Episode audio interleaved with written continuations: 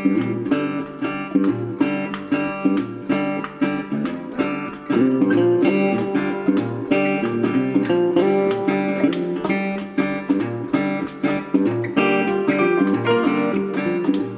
to the Live Shoot podcast. My name is Jeff Dowdle, and I've been a licensed firearm dealer for the last 16 years. In this podcast, I talk about all things related to Second Amendment, as well as anything else going in the news or anything in my personal life or anything else that might be interesting. So, welcome, welcome, welcome.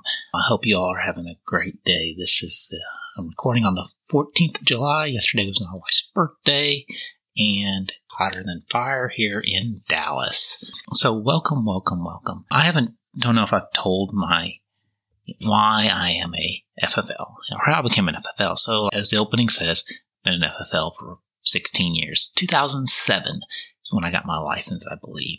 And I originally did it because I had aspirations with my brother of opening a gun store, a range, doing all those things. And so we started off and we, we were gung ho and we, you know, we had inventory. We had an online store. We were, you know, selling a lot of guns. And in the process too, I was doing a lot of transfers for people in the area.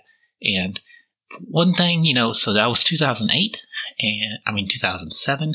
Then we all know what happened in 2008 and it just became harder to, to keep it up.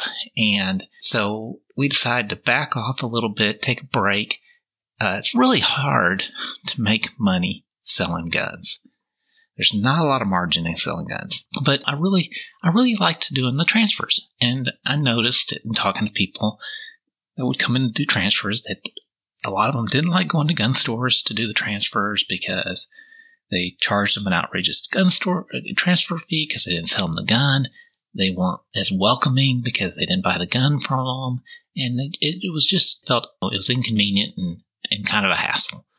And they expressed appreciation for what I did. And so I realized, you know, you know, I, I, I want to keep doing this because I like getting the guns, I like seeing all the guns, and like talking to people, and it was a little extra spending money. But also, I want to be able to help facilitate people buying guns to exercise their Second Amendment right. And that's why I became an FFL, or why I'm still an FFL, I guess, because I really enjoy and feel like it's you know, just a little bit of my part to let people have a, an affordable transfer fee, a convenient process, no hassle, no judgment on where you got the gun or what kind of gun it is.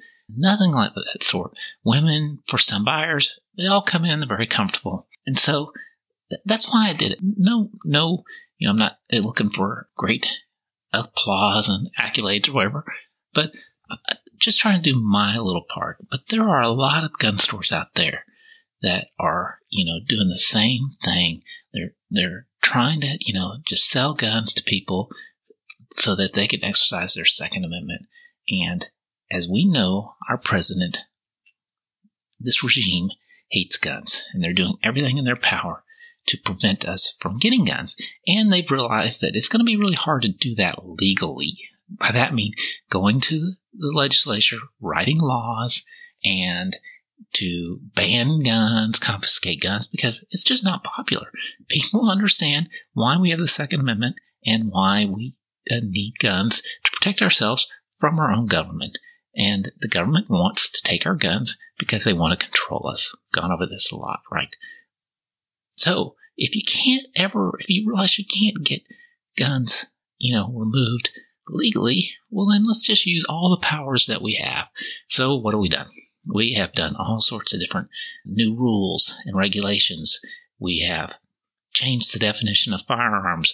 We've made pieces of metal that aren't firearms, but just hunks of metal now considered firearms and then anything that you can make potentially is a firearm and pieces of plastic that you know help you hold a pistol now make things short barrel rifles and just all these things to do that. And the other thing that they are doing is they're going after us, the gun stores, the FFLs, and they're not shy about it. If they can uh, eliminate where you the options that you have to purchase guns, So supply, demand. So if the supply goes down and the demand is up, prices are going to go up. It's going to get harder and harder to buy guns. And eventually, if they can just eliminate the entire supply, that's what they're going to do. And that is what they are doing. So there is a case out there that has just um, happened, and it's the Gun Owners of America, great organization. Uh, they are suing the ATF along with uh, a gun store, Morehouse Enterprises. They're in North Dakota. They operate under the name of Bridge City Ordnance, and they have had their license revoked by the ATF because of they fa- they quote unquote failed an inspection. So the backstory on this is that Gun Owners of America and Bridge City Ordnance have sued the ATF back in July of 2022 over the ruling on unfinished frames and receivers that this this was unconstitutional. This was July 2022 and February 2023 about eight months later, the ATF comes knocking on the door of Bridge City Ordnance for an inspection. Bridge City Ordnance never had an inspection in their, their entire course of business. And then coincidentally enough, after the ATF, after they sue the ATF, the ATF comes and knocking on their door and begins to inspect them. And that was in February of 2022, 2023. And in May of 2023, they issued a, a order to revoke their license because of the failures that they had. And so, as part of the audit, all their guns, 2,700 acquisitions, and there was 2,400 some odd dispositions were properly documented. They only had five violations that occurred in the audit. Five. And three were transcription errors. So they had an occasion where they forgot to record that it had returned to firearm uh, to a customer for a gunsmith who dropped off for gunsmithing. Um, on the second, they had written down the customer's social security number instead of the NICS NTN NICS number on the form. And then the third, they had transcribed the, the NICS and they missed a digit. So those are three of the errors. The other two errors were one transaction where they sold a handgun to someone out of state. So, a little information for you when the ATF comes and inspects you, they get all your transfers for the last 12 months. This is the way it's always been for me typically. They, they go 12 months back and they go through every, every 4473, every tr- transaction that you've had. They make sure that your inventory lines up. They, they do an inventory of what you have versus what your book shows. Then they go through all your transactions. And they, one, they're first making sure that you don't have guns that you're not supposed to, and two, that all the guns that you show you have you do have. And then they go through all the transactions. And on any 4473, you could make, you might make two or three errors potentially on a 4473. You, you date it differently than the customer dated it. You forget to write down their driver's license number. You forget to write down the NTN number. And so, like I've been inspected, and when I do my forms, I photocopy the driver's license, I, and I run, I run the background check, I print out the background check. So there have been there were a couple occasions, and and and this has been happened before. Is you know I forgot to write down the driver's license number, but I had the driver's license copy of it stapled to the form. Still a violation, and so I you can have two or three violations on one form, but each form the total number of potential violations it does not go against your total. So if they look at 100 forms and you have one form that has five violations, it's a 5% error rate. But those were the reasons why they revoked their, their license. And now, as we've always talked about, well, I've talked, well, I'll go back, I'll step back. So how can that be? Well, the way the ATF has worked historically is that they have a the the policy, and this is the way I've always understood it, was that you had when you things that could lead to a revocation were that you are potentially potentially have problems is, is that you had a history of similar violations brought to you by the ATF. So, and this is one that got so if I got inspected last year and I had forgot to write down driver's license number one time, then they inspect me again and there's another violation where I forgot to write down driver's license number. Now they can, the ATF has the ability to say that that is willful. And that's the key thing. Or the mistakes that you're making, willful. And then when they deem that they're willful, that's when they can re- re- revoke your license. If I have acknowledged the regulations in prior inspection reports, or if I just make a statement, you know, those were things that indicate that they were willful. But still, I mean, that's pretty, pretty strict, meaning that if I make one mistake one year and I make the same mistake again, and there are just paperwork errors, and this, this in this case here for this dealer, they, they they're just paperwork errors. No bad guys got it. But what they what it is is the Biden administration using their power one to strike back at this dealer for suing them, right? And then two, going about just trying to eliminate all the possible dealers because what happened is they in now and so prior to 2022, those were the three reasons. I'd done it before. I acknowledged that to the ATF that I understood that this was a potential violation, or three, I just admitted to making errors. Those are things that could deem it a bit willful. Now, the ATF in 2022, they've added to that. And they said that if there's publications and information provided to the FFL, which explains the FFL's legal responsibilities, there's a history of past compliance by the FFL with the same regulation. So I've done it well in the past, and then I make a mistake, then that means it's willful. Okay, I've done a really good job, and I make one mistake, that's willful. Or that the FFL has, or I've just been doing this a long time. Been an FFL for 16 years, and they come inspect me and you made a mistake. Now they're like, well, you've been doing this for so long. This is a willful mistake. We're going to take away your license. So those are the things that can happen. Why they can do it. Now, what are the results of these? Well, the ATF has greatly increased the number of licenses that they've revoked. It is up almost 300% in terms of revocations. The numbers were 92 or in, in 22, they revoked 92 licenses.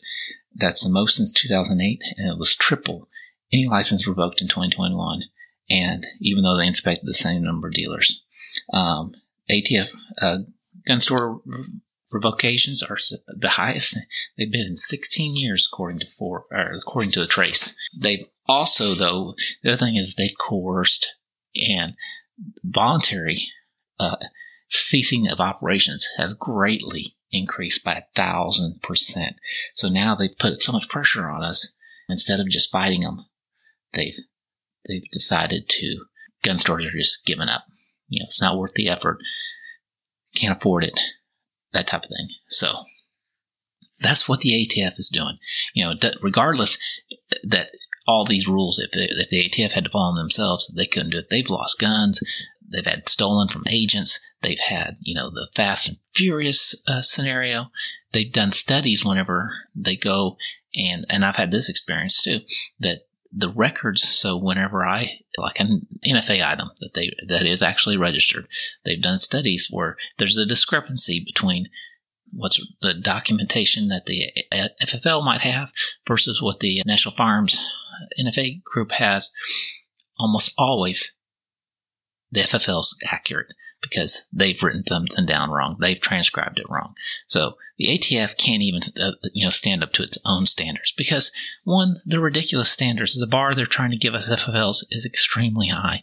There's no way, it, basically, any one mistake that I can make on a paperwork error, whether that's misspelling something, trans, uh, you know, flipping the numbers on a serial number, or anything like that, and nothing that leads to bad guys getting guns or anything like that, but just some paperwork errors that doesn't impact anything legally that they can take my license away. And that is what they're attempting to do. Take away all of our licenses so there aren't any more gun stores. And again, so whenever we look at this presidential uh, election coming up, and I don't know if you saw the some of the questionnaire of, of the FBI director, FBI Christopher Wray, and you know the obviously the dual system of justice and the, the covering for the Bidens and his responses, it is clear that this administrative state, the Department of Justice, FBI, all of these, ATF, the CDC, IRS, they have disdain for us because they see have more power over us than anybody else. And the thing is, nobody can fire them. You can't fire these people. They've got laws that actually protect us from reducing, firing people in these administrative agencies. They're in control. They're not elected. None. And so when we look at the uh, election, if the person you're voting for doesn't have what it takes to go out and attack and remove and and control this administrative agency, this administrative regime that's been put in place, and that means making substantial changes, then we're going to always be in this way. We're going to be subjects to them, and we are not a republic. We are essentially a monarchy that is controlled by a bunch of bureaucrats. So, if he doesn't, whoever you vote for doesn't, you're voting for the wrong person. And right now, personally, Donald Trump is the only one that even that has what it takes to go after this group. The others have no interest. Vivek Ramaswamy, he wants to as well. Um, but none of the others actually want to even attack the regime. So think about that. Think about this, this story that I've told you about the ATF coming in after they've been filed suit and attack, you know, uh, surprisingly inspecting a gun store and revoking their license for five mistakes that they've made and that were inconsequential mistakes, but they're revoking them because, again, they're a threat. We're all a threat. I'm a threat. I don't know, you know, if these words and what I do here puts me on their radar. It may or it may not, but we've got to keep fighting and we've got to be willing to do what it takes. So keep fighting, stay strong, and have a good one. Talk to you later.